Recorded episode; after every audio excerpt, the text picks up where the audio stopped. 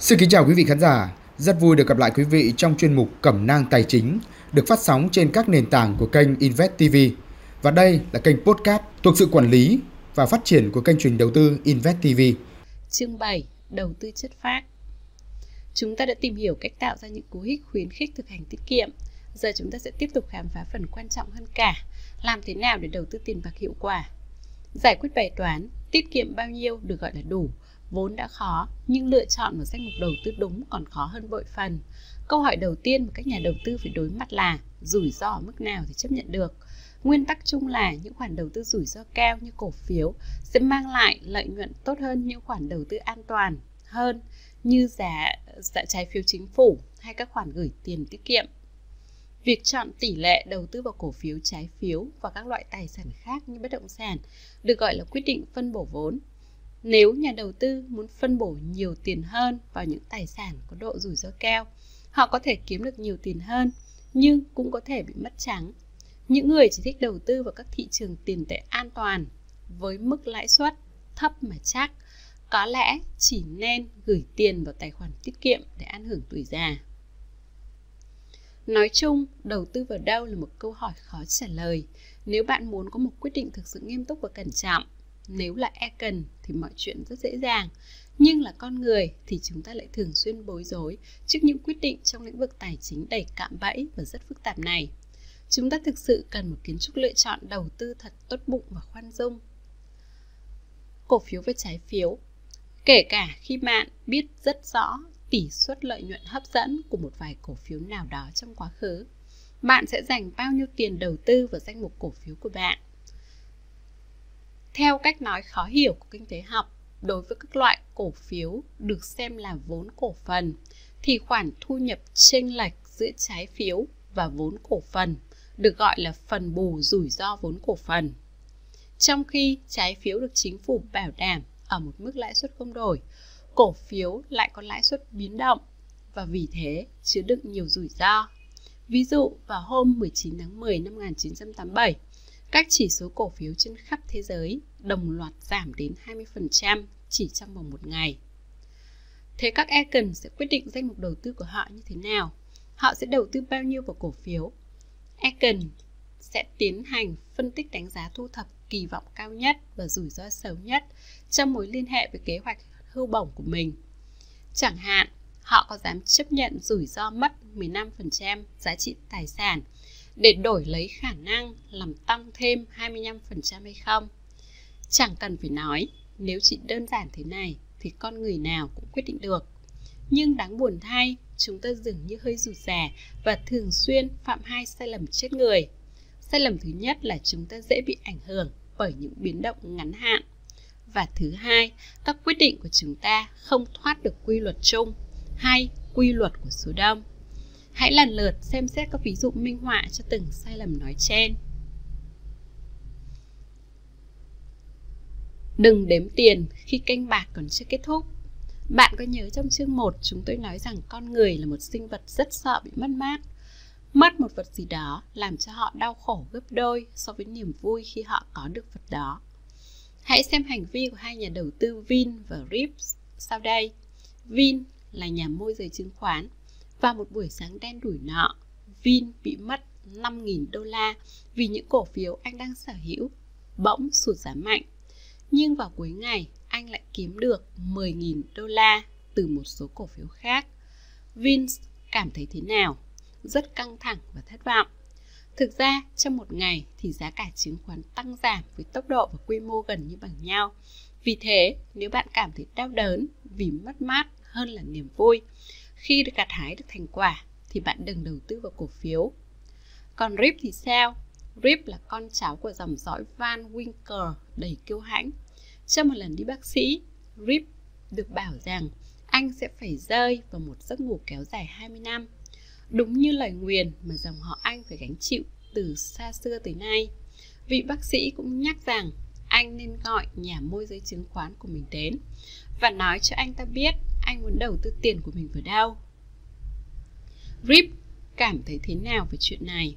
Hết sức bình tĩnh, trong một giai đoạn 20 năm, giá cả cổ phiếu chỉ có xu hướng tăng lên. Và lịch sử đã chứng minh đúng như thế, chí ít là cho đến hôm nay. Thế là Rip gọi cho Vin bảo rằng hãy đem hết tiền của anh đầu tư vào cổ phiếu, rồi bình yên đi vào giấc ngủ thiên thần như một đứa trẻ. Như Kenny Roger khuyên trong bài hát nổi tiếng của ông, bài gã cờ bạc. Bạn đừng nên đếm tiền khi canh bạc còn chưa kết thúc. Nhiều nhà đầu tư không để ý đến lời khuyên này và đầu tư quá ít vào cổ phiếu. Và đó có thể là một sai lầm. Một khi bạn suy nghĩ dài hạn, 10 năm hay 20 năm, có lẽ bạn sẽ dồn hết tiền của mình vào cổ phiếu. Thời điểm đầu tư, mua thấp bán cao. Những năm 90, người ta đổ xô đi rút tiền, hưu, đầu tư vào chứng khoán. Cú hích nào đã thúc đẩy họ làm điều đó? Có lẽ do họ đã có hàng chục năm nghiên cứu các tạp chí kinh tế hay đầu tư tài chính và đúc kết được bài học rằng trong suốt thế kỷ qua, lợi nhuận từ cổ phiếu cao hơn nhiều so với trái phiếu. Hay đại loại như thế. Cho nên họ quyết định chuyển hướng đầu tư vào cổ phiếu.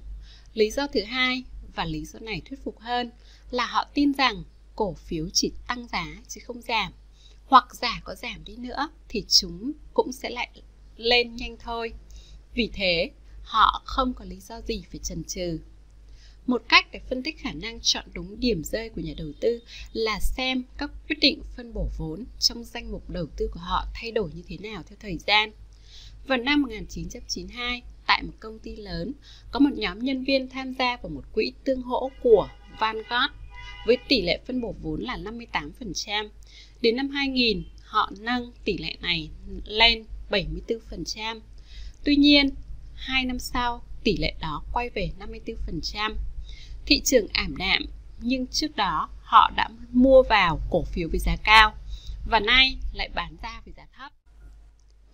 Trở lại quy tắc ngón tay cái, ngay một nhà đầu tư khôn ngoan nhất đôi khi cũng cảm thấy chán nản khi phải quyết định đầu tư tiền bạc như thế nào cho tốt nhất và họ thường quay về với quy tắc chung, quy tắc ngón tay cái. Lấy ví dụ của nhà kinh tế học đạt giải Nobel Harry Markowitz, một trong những người phát minh ra lý thuyết quản lý danh mục đầu tư hiện đại. Khi được hỏi, ông phân bổ vốn đầu tư của mình như thế nào? Ông đáp, lẽ ra tôi phải tính hiệp phương sai hồi quy cho từng lớp sạt tài sản và rút ra giới hạn hiệu dụng. Thay vào đó, tôi lại chia vốn của mình thành hai phần bằng nhau rồi đầu tư vào cổ phiếu và trái phiếu. Chiến lược đầu tư của Mark Kowitz có thể được xem là sự đa dạng hóa theo trực quan. Khi nghi ngờ, hãy đa dạng hóa. Đừng bao giờ đặt tất cả trứng vào một giỏ. Nói chung, đa dạng hóa là một ý tưởng tuyệt vời, nhưng có sự khác biệt lớn giữa sự đa dạng hóa theo cảm tính và sự đầu tư chất phác. Một trường hợp đặc biệt của quy tắc ngón tay cái có thể được gọi là phương pháp 1 trên n, tức là khi đối diện với n phương án thì hãy chia vốn đều cho từng phương án. Có nghĩa là mỗi giỏ nên có một số trứng bằng nhau. Trong một nghiên cứu vừa thực hiện, các nhân viên của một trường đại học nọ, được hỏi họ sẽ đầu tư tiền hưu của mình như thế nào nếu họ có hai quỹ để lựa chọn. Quỹ thứ nhất chỉ đầu tư vào cổ phiếu và quỹ thứ hai chỉ đầu tư vào trái phiếu. Hầu hết mọi người chọn 50 trên 50 và hai quỹ trên. Một nhóm khác được bảo rằng một quỹ đầu tư hoàn toàn vào cổ phiếu và quỹ còn lại đầu tư 50% vào cổ phiếu và 50% vào trái phiếu. Bạn có biết họ đã chọn như thế nào không? Họ vẫn chọn 50 trên 50 chia đều cho hai quỹ trên. Có nghĩa là thực chất họ đầu tư vào cổ phiếu phần lớn hơn, tức là 75%. Rồi một nhóm khác nữa, nhóm thứ ba được hỏi tương tự, nếu có hai quỹ, một toàn trái phiếu, một chia đều trái phiếu vào cổ phiếu, họ sẽ chọn ra sao? Đến đây, bạn biết câu trả lời rồi đấy. Những kiến những cú hích kỳ diệu Nhờ kiến trúc lựa chọn tốt hơn, các chương trình tiết kiệm có thể giúp những người tham gia trên nhiều phương diện khác nhau. Kiến trúc lựa chọn ngày càng trở nên quan trọng vì các phương án lựa chọn trong một chương trình cũng tăng lên mạnh mẽ, nhưng cũng vì vậy mà người ta càng khó lựa chọn hơn. Mặc định về mặt lịch sử, các chương trình tiết kiệm trước đây của các công ty ở Mỹ không có một lựa chọn mặc định nào. Người tham gia chỉ được trao cho một danh mục các phương án và hướng dẫn phân bổ tiền bạc tùy ý vào các quỹ đã được liệt kê. Nhưng đến khi phương pháp đăng ký tham dự tự động xuất hiện, các mặc định cũng xuất hiện theo.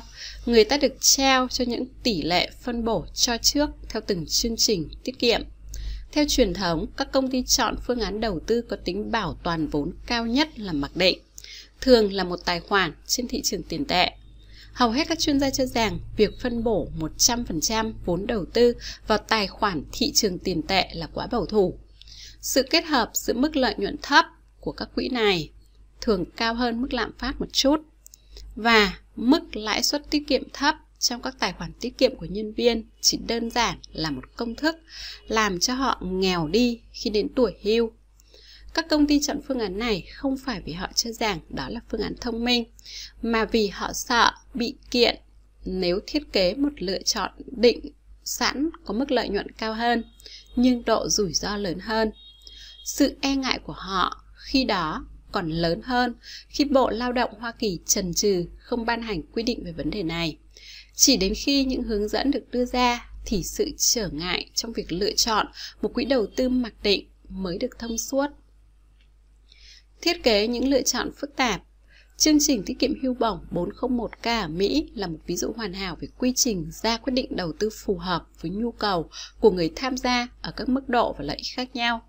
Chẳng hạn, những người mới tham gia chương trình được khuyên rằng nếu không muốn lập danh mục đầu tư riêng, họ có thể chọn một phương án đầu tư định sẵn với sự trợ giúp của các chuyên gia. Đối với những người muốn tự mình quản lý một danh mục thực sự, họ được đề nghị một nhóm quỹ tương hỗ. Vốn được phép, vốn cho phép các nhà đầu tư khôn ngoan hay những người tự cho rằng mình khôn ngoan lựa chọn để đầu tư vào. Nhiều công ty Hoa Kỳ hiện đang áp dụng phương, phương pháp này lợi ích Thật khó mà lập và quản lý một danh mục đầu tư trong thời gian dài. Hầu hết các công ty thường tổ chức một nhóm các chuyên viên nội bộ với sự trợ giúp của các nhà tư vấn bên ngoài để thực hiện nhiệm vụ này đối với các tài sản mà họ quản lý. Tuy nhiên, những người tham gia là cá nhân lại tự tiến hành nhờ tư vấn của đồng nghiệp, bạn bè hay người thân, những người có chút ít giác có chút ít trực giác nhưng không được huấn luyện đầy đủ về hoạt động đầu tư. Kết quả cuối cùng tương tự như kết quả chúng ta có thể kỳ vọng khi tự chúng ta cắt tóc cho mình một đống hổ lốn. Hầu hết mọi người đều cần sự hỗ trợ và khi đó kiến trúc lựa chọn tốt cùng những cú hích được chọn lựa kỹ lưỡng mới có thể đi cùng với nhau. Các bạn vừa nghe chương 7 Đầu tư chất phát trong cuốn sách cú hích, tác giả Richard Taylor và Kat Stein. Mời các bạn tiếp tục nghe chương 3 Phần 3 về sức khỏe những người theo chủ nghĩa gia trưởng tự do nhìn thấy vô số cơ hội trong hoạt động chăm sóc sức khỏe con người. Tác động xã hội có thể thấy ngay là nếu đa số người nghĩ rằng họ bắt đầu tránh các loại thực phẩm không có lợi cho sức khỏe hay bắt đầu tập thể dục thì quả là họ sẽ bắt đầu tránh các loại thức ăn không tốt cho sức khỏe và tập thể dục. Bạn thấy đấy, người có bạn bè là người béo phì thường có khuynh hướng béo phì. Trong khi việc giảm cân có thể tạo hiệu ứng kéo theo tương tự. Nói đơn giản là thế này, người ta sẽ tự khám cho mình để phát hiện các chứng ung thư da hay ung thư vú nếu được bảo rằng làm như thế họ sẽ giảm nguy cơ không được chữa trị kịp thời dẫn đến tử vong. Bác sĩ là những nhà kiến trúc lựa chọn có tài, với sự hiểu biết về cách tư duy của con người, họ có thể làm nhiều hơn nữa để cải thiện sức khỏe và kéo dài tuổi thọ của chúng ta. Chúng ta sẽ tập trung vào ba vấn đề quan trọng. Vấn đề thứ nhất là những câu hỏi phức tạp về kiến trúc lựa chọn. Người dân phải có quyền, có nhiều lựa chọn trong dịch vụ y tế công Vấn đề thứ hai cũng là vấn đề đơn giản nhất là việc nhà nước có thể cứu sống nhiều sinh mạng hơn bằng cách tạo ra những cố hích khiến người dân hiến tạng nhiều hơn. Vấn đề thứ ba được mở rộng hơn đó là bảo vệ môi trường sống của chúng ta. Tuy những cú hích không phải là tất cả, nhưng sự hiểu biết về sức mạnh của chúng sẽ giúp chúng ta tìm ra những câu trả lời thích đáng.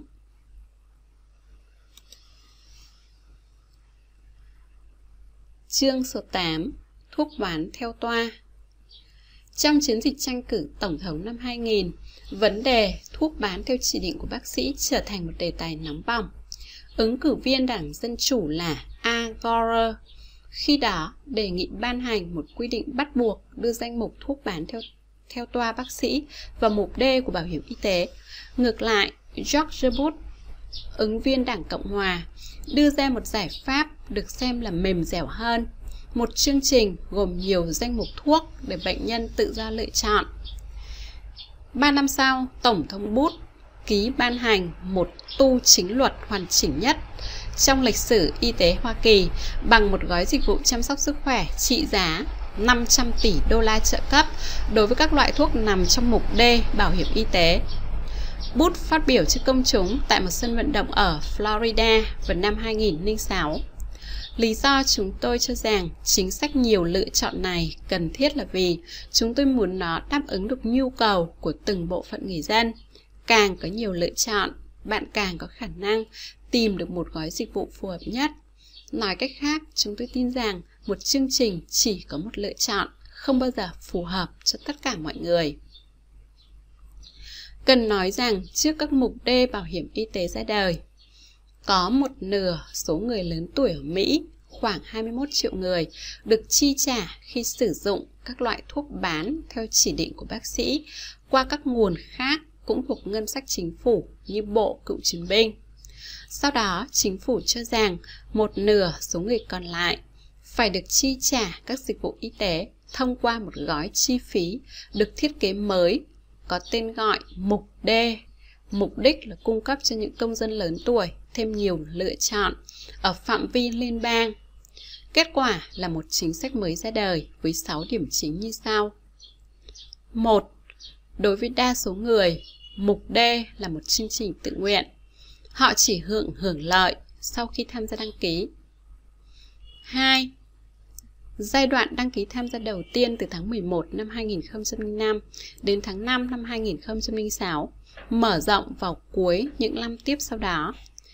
Những người đủ điều kiện tham gia nhưng không đăng ký sẽ bị phạt một khoản tiền tính theo số tháng họ đã trì hoãn. 3. Những người lớn tuổi có thể đăng ký một chương trình riêng lẻ hoặc hỗn hợp 4.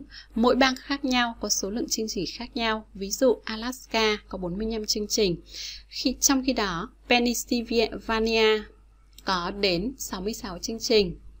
5. Trong giai đoạn đầu, với sự hỗ trợ của Hiệp hội những người nghỉ hưu Hoa Kỳ, chính phủ Mỹ chi 400 triệu đô la để tiến hành một chiến dịch vận động người dân tự lựa chọn một chương trình cho mình. 6. Chương trình được áp dụng ngay từ toa thuốc đầu tiên, nhưng trong một khoản tiền nhất định, bất kể toa thuốc đó trị giá bao nhiêu, rồi dừng lại cho đến khi toa thuốc tiếp theo được kê, tất nhiên là giá bác sĩ. Quy định này được giới báo chí gọi là lỗ hổng trên chiếc bánh rán. Thảo luận chi tiết hơn về mục D chắc chắn là dài dòng với nhức đầu. Đó là chưa bàn đến lỗ hỏng lỗ hồng trên chiếc bánh rán. Chúng tôi chỉ muốn nói rằng không một nhà kinh tế nào khuyến khích một chính sách bảo hiểm có điều kiện này. Nếu những người đủ điều kiện hưởng chế độ bảo hiểm y tế này là Econ thì 6 điều kiện trên không có vấn đề gì đối với họ. Nếu người tiêu dùng phải tham gia chương trình này, khi đó lựa chọn của họ chỉ nhằm bảo đảm rằng các chương trình và công ty bảo hiểm thành công trên thị trường đúng là cái họ cần. Nhà kinh tế học đoạt giải Nobel Daniel McFadden thuộc Đại học California, Berkeley đã nhận xét như thế khi nghiên cứu mục D. Tuy nhiên, nếu có người bị bối rối hay nhầm lẫn thì thị trường sẽ không nhận được tín hiệu đúng về nhu cầu để đáp ứng thỏa đáng. Với quá nhiều phương án lựa chọn, cũng dễ hiểu tại sao những người lớn tuổi thường gặp khó khăn trong việc đưa ra những tín hiệu đúng về nhu cầu của họ. Mọi sự mù mờ phải được làm sáng tỏ. Khi thời hạn 6 tháng đầu tiên gần đi qua, người ta đổ xô nhau đi đăng ký, nhưng hiểu biết của người dân về mục D có sự chênh lệch rất lớn. Lấy ví dụ của Max Erland, Texas. Max Erland là một thị trấn nhỏ, 100.000 dân, nằm tại thung lũng Rio Grande gần biên giới Mexico. Đây là một thị trấn nghèo với 1 phần 5 dân số trên 65 tuổi, sống trong cảnh nghèo khổ. Và theo tính toán của chính phủ, họ là những người sẽ được nhận lợi ích lớn nhất từ mục D. Tuy nhiên, để được hưởng các lợi ích đó, họ phải thực hiện một một việc đó là tham gia đăng ký một chương trình bảo hiểm y tế gồm 47 lựa chọn khác nhau. Về lý thuyết, chương trình này là một ý tưởng hay, nhưng nó tạo ra quá nhiều rắc rối, dễ gây nhầm lẫn cho hầu hết tất cả mọi bệnh nhân, những người không hiểu về chính xác và cũng không biết nó hoạt động ra sao. Tiến sĩ Linda Villare, cựu chủ tịch Hiệp hội Y học Hido, Hidako Star nói, còn Ramino Barrera, người đồng sở hữu hệ thống nhà thuốc Richards in Mission thì bảo, Chương trình bảo hiểm y tế mới là một công việc toàn thời gian. Chúng tôi bị ngập chìm trong hàng núi yêu cầu giúp đỡ của những người thụ hưởng. Không riêng ở Max Erland, những bệnh nhân lớn tuổi trên khắp nước Mỹ đều lâm vào tình cảnh tương tự, rồi cả các bác sĩ và dược sĩ cũng thế. Người ta thiết lập vô số đường dây nóng để hỗ trợ bệnh nhân lựa chọn chương trình tốt nhất cho mình. Sự phức tạp của mục D gây lo lắng khắp nơi. Đến nỗi, chương trình truyền hình tối thứ bảy hàng tuần dựng hẳn một tiểu phẩm hài để châm chọc cái mê cung dường như không lối thoát này. Trong buổi phát hình, người ta hứa sẽ thiết kế một chương trình đơn giản và dễ dàng hơn để hướng dẫn những bệnh nhân lớn tuổi, nhưng còn minh mẫn biết sử dụng thành thạo máy tính, iPod và truyền hình vệ tinh, cách điền đơn tham gia và lựa chọn đúng gói bảo hiểm y tế cho mình. Tổng thống Bush tỏ ra cảm thông với sự thất vọng của dân chúng và cam đoan lợi ích to lớn của chương trình cuối cùng sẽ rất đáng công sức mọi người đã bỏ ra. Rồi ông khuyên họ tìm kiếm sự giúp đỡ nơi các tổ chức nhà nước lẫn tư nhân như Bộ Cựu Chiến binh AARP, Hiệp hội Quốc gia về sự tiến bộ của người da màu NAACP, con cháu trong gia đình, các tổ chức từ thiện thiện nguyện vân vân. Tôi thừa nhận nhiều cụ đã nói rằng có quá nhiều lựa chọn nên khó chọn lựa. Nhưng tôi muốn nói rằng các cụ có rất nhiều nguồn giúp đỡ từ khắp mọi nơi, khắp mọi người. Tổng thống Bush kết luận bài nói chuyện của mình trước những người dân Florida. Đến đây, bạn hẳn đã biết câu chuyện sẽ đi đến đâu. Rõ ràng, việc trao cho những người hơn 65 tuổi một chương trình chăm sóc y tế với 46 lựa chọn, rồi bảo họ hãy chủ động đi tìm sự giúp đỡ. Cũng như đang làm khó họ. Ngay cả những người thực thi chương trình, các chuyên gia y tế sẵn lòng giúp đỡ bệnh nhân của mình cũng bị bối rối.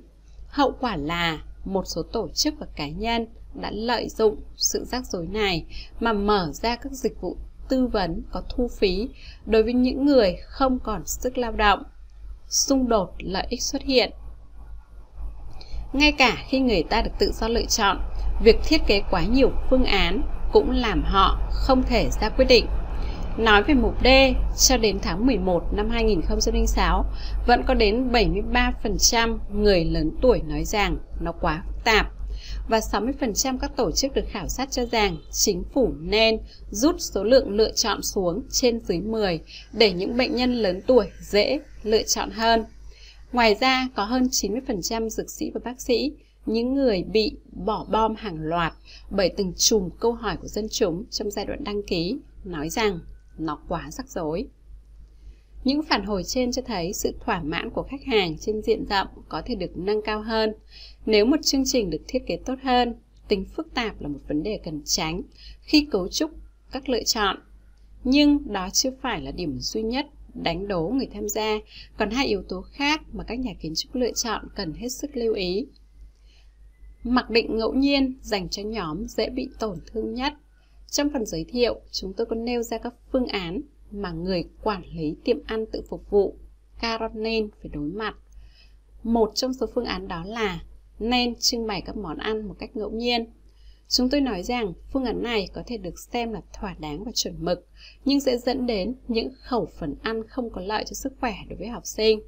Cách trưng bày này không thuyết phục được chúng ta bởi nó nhắm vào một số học sinh tiểu học và dụ dỗ chúng tiêu thụ một lượng thức ăn lớn gồm toàn pizza, trứng cuộn và những cốc kem khổng lồ. Ấy vậy mà chính phủ Mỹ lại áp dụng đúng phương án này đối với 6 triệu công dân nghèo nhất và đau yếu nhất của họ. Đây là những người đủ điều kiện tham gia cả hai chương trình Medicare và Medicaid. nên được gọi là chương trình dành cho những người đủ điều kiện kép, nhưng có tỷ lệ phân bố không đồng đều giữa người Mỹ gốc Phi, Mỹ Latin và phụ nữ. Mặt khác, họ thường mắc các chứng tiểu đường và tim mạch nhiều hơn các nhóm khác và sử dụng trung bình 10 đơn thuốc một năm. Chính phủ không đưa ra con số thống kê nào về số lượng người đủ điều kiện kép chủ động chọn chương trình chăm sóc y tế toàn diện, nhưng bằng chứng của chúng tôi cho thấy rất ít trong số họ làm điều đó. Và nếu có, họ cũng rất dễ chuyển qua chuyển lại giữa các phương án. Vì thế, mặc định ngẫu nhiên có thể gây tác hại ngẫu nhiên đối với những người không may mắn chọn phải những phương án không phù hợp với nhu cầu khám chữa bệnh của mình. Mặc dù các loại thuốc mà nhóm đủ điều kiện kép hay dùng đã được đưa vào danh mục bắt buộc của chính phủ, nhưng vẫn có một số người trong đó được mặc nhiên đưa vào một chương trình không có loại thuốc mà họ thường sử dụng nhất. Tất nhiên, họ có thể chuyển đổi phương án, nhưng vì là con người nên hầu hết họ chọn ở lại với chương trình đã được người ta hết lòng chọn ngẫu nhiên cho họ. Trong một khảo sát mới đây có 10% bảo rằng chương trình này tốt hơn, trong khi 22% khác lại nói họ tạm thời hoặc vĩnh viễn ngừng tham gia vì gặp rắc rối trong việc theo sát chương trình mới. Nói rằng nhẫn tâm hay vô trách nhiệm nghe có vẻ quá đáng, nhưng việc thiết kế những mặc định và tự đặt người dân vào đó, bất kể nhu cầu của họ, rõ ràng cũng gần như thế. Phân bổ ngẫu nhiên cũng không phù hợp với quy luật thị trường tồn tại tự nhiên trong triết lý nhân văn của các chương trình chăm sóc sức khỏe người dân. Trên thị trường, hàng hóa tốt hơn sẽ chiếm thị phần cao hơn. Đa số các nhà kinh tế học thuộc các thị trường tự do đều xem đó là một đặc trưng ưu việt. Hẳn bạn cũng không nghĩ rằng các hãng xe nên giữ thị phần ngang nhau và mọi gia đình nên chọn xe một cách ngẫu nhiên. Vậy tại sao chúng ta lại cài đặt tính ngẫu nhiên vào các chính sách bảo hiểm y tế? Chọn đúng cái mình cần, luôn tốt hơn một lựa chọn ngẫu nhiên và điều này có lợi cho cả người thụ hưởng và người tạo ra lợi ích, vì tránh được sự hoang phí xã hội. Tính không thân thiện với người dùng không may là bỏ ra 1 hay 2 giờ, vẫn không giải quyết được vấn đề đăng ký tham gia chương trình theo mục D của chính sách bảo hiểm y tế của Mỹ. Công cụ chủ yếu người ta sử dụng để chọn một chương trình phù hợp cho mình là trang web Medi, Medicare. Trang web này giúp mọi người có những quyết định xác đáng nhất. Họ sẽ có một bộ công cụ đặc biệt giúp họ lựa chọn. Giám đốc cơ quan Medicare liên bang nói, nhưng vấn đề nằm ở chỗ để làm được điều đó. Các cụ ông, cụ bà phải biết web là gì, trong khi nhà họ còn chưa có truyền hình cáp, huống hồ nói đến chuyện sử dụng thành thạo Internet. Hầu hết họ nhận được thông tin hướng dẫn về mục D qua bưu thư điện, qua, bưu, qua thư bưu điện của nhà bảo hiểm, chính phủ hoặc các tổ chức khác như bộ như bộ cựu chiến binh. Tuy nhiên, những hướng dẫn này cũng không gần gũi với nhu cầu tìm hiểu thông tin của người lớn tuổi. Vậy trang web có phải là công cụ tốt nhất có thể hỗ trợ họ hay tạo cho họ một cơn ác mộng? Vậy nhiệm vụ tìm ra trang web sẽ dành cho ai? Dĩ nhiên là con cháu của họ rồi. Sự phức tạp, tính mặc định ngẫu nhiên và tính không thân thiện với người sử dụng trong quá trình thiết kế lựa chọn làm cho người ta gặp vô số khó khăn khi đi tìm một phương án phù hợp. Đây là vấn đề các nhà kiến trúc lựa chọn cần xem xét cẩn trọng trước khi ban hành một chính sách hay một quy định đối với số đông. Vậy làm thế nào để cải thiện hay tránh được những cái bẫy này? Sử dụng những cú hích Chúng tôi hoan nghênh chính quyền Bush đã kiên định bảo vệ quyền tự do lựa chọn của người dân, thể hiện qua mục D của chính sách bảo hiểm y tế. Chúng tôi xin dành cho các nhà chuyên môn quyền bàn về những cái được cái mất của chính sách một đầu mối chi trả. Nhưng giống như bất kỳ chương trình có nhiều lựa chọn nào, một kiến trúc lựa chọn tốt hơn chắc chắn mang lại những lợi ích lớn hơn. Phân phối thông minh Phân phối chương trình mặc định ngẫu nhiên là một ý tưởng kinh khủng. Ví dụ, trong chính sách bảo hiểm y tế, nếu một người nghèo bị đưa vào một chương trình tồi tệ và họ không chuyển sang chương trình khác, hóa đơn tiền thuốc của họ sẽ tăng cao hoặc họ sẽ quyết định ngừng những loại thuốc đắt tiền như một số người đã làm.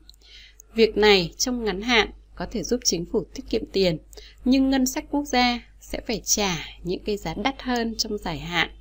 Đặc biệt đối với những loại bệnh như tiểu đường, vì nó có thể dẫn đến vô số hệ lụy khác trầm trọng hơn và khi đó chính phủ buộc phải can thiệp bằng những chương trình tốn kém hơn. Phương pháp hiệu quả hơn là sử dụng hệ thống phân phối thông minh. Mene là bang duy nhất được sử dụng phương pháp này. Theo báo cáo của văn phòng bang, nếu áp dụng phân phối mặc định ngẫu nhiên, chỉ 1 phần 3 người thụ hưởng được đặt vào đúng chương trình y tế họ cần và 1 phần 4 khác chỉ được đáp ứng nhu cầu thuốc chữa bệnh ở mức thấp hơn 65, 60%. À, Với phương pháp thông minh, người ta chỉ cấu trúc 10 lựa chọn thay vì 46 căn cứ vào lịch sử dùng thuốc của người tham gia. Nếu trong 3 tháng liền họ chỉ được đáp ứng dưới 80% số thuốc cần sử dụng, họ sẽ tự động được chuyển sang phương án khác. Tuy nhiên, người tham gia có quyền quay trở lại phương án cũ. Phương pháp này đã chuyển đến 25 20, 22% số người tham tham gia lên các chương trình tốt hơn và đạt được những kết quả tích cực. Các nhà thi hành chính sách nói rằng hiện nay Mene đáp ứng từ 90 đến 100% đúng loại thuốc mà người bệnh cần. Recap những bệnh nhân lớn tuổi sẽ được hỗ trợ rất nhiều nếu hệ thống Recap được áp dụng vào lĩnh vực chăm sóc y tế. Recap còn làm cho việc truy cập và sử dụng trang web của Medicare trở nên dễ dàng hơn gấp nhiều lần. Recap hoạt động theo nguyên tắc sau mỗi năm một lần. Ngay trước khi bắt đầu giai đoạn đăng ký mới, các công ty sẽ gửi đến khách hàng một danh sách đầy đủ và chi tiết các loại thuốc mà họ đã dùng trong năm trước, cùng toàn bộ chi phí phát sinh tương ứng. Thông tin này cũng được cung cấp trực tuyến cho khách hàng trên trang web của Medicare và các chương trình so sánh giá cả của các bên thứ ba. Mục đích cung cấp thông tin là tạo cú hích, giúp những người bệnh lớn tuổi không có định kiến và khuyến khích họ lựa chọn các phương án có giá phí tốt nhất cho năm sau.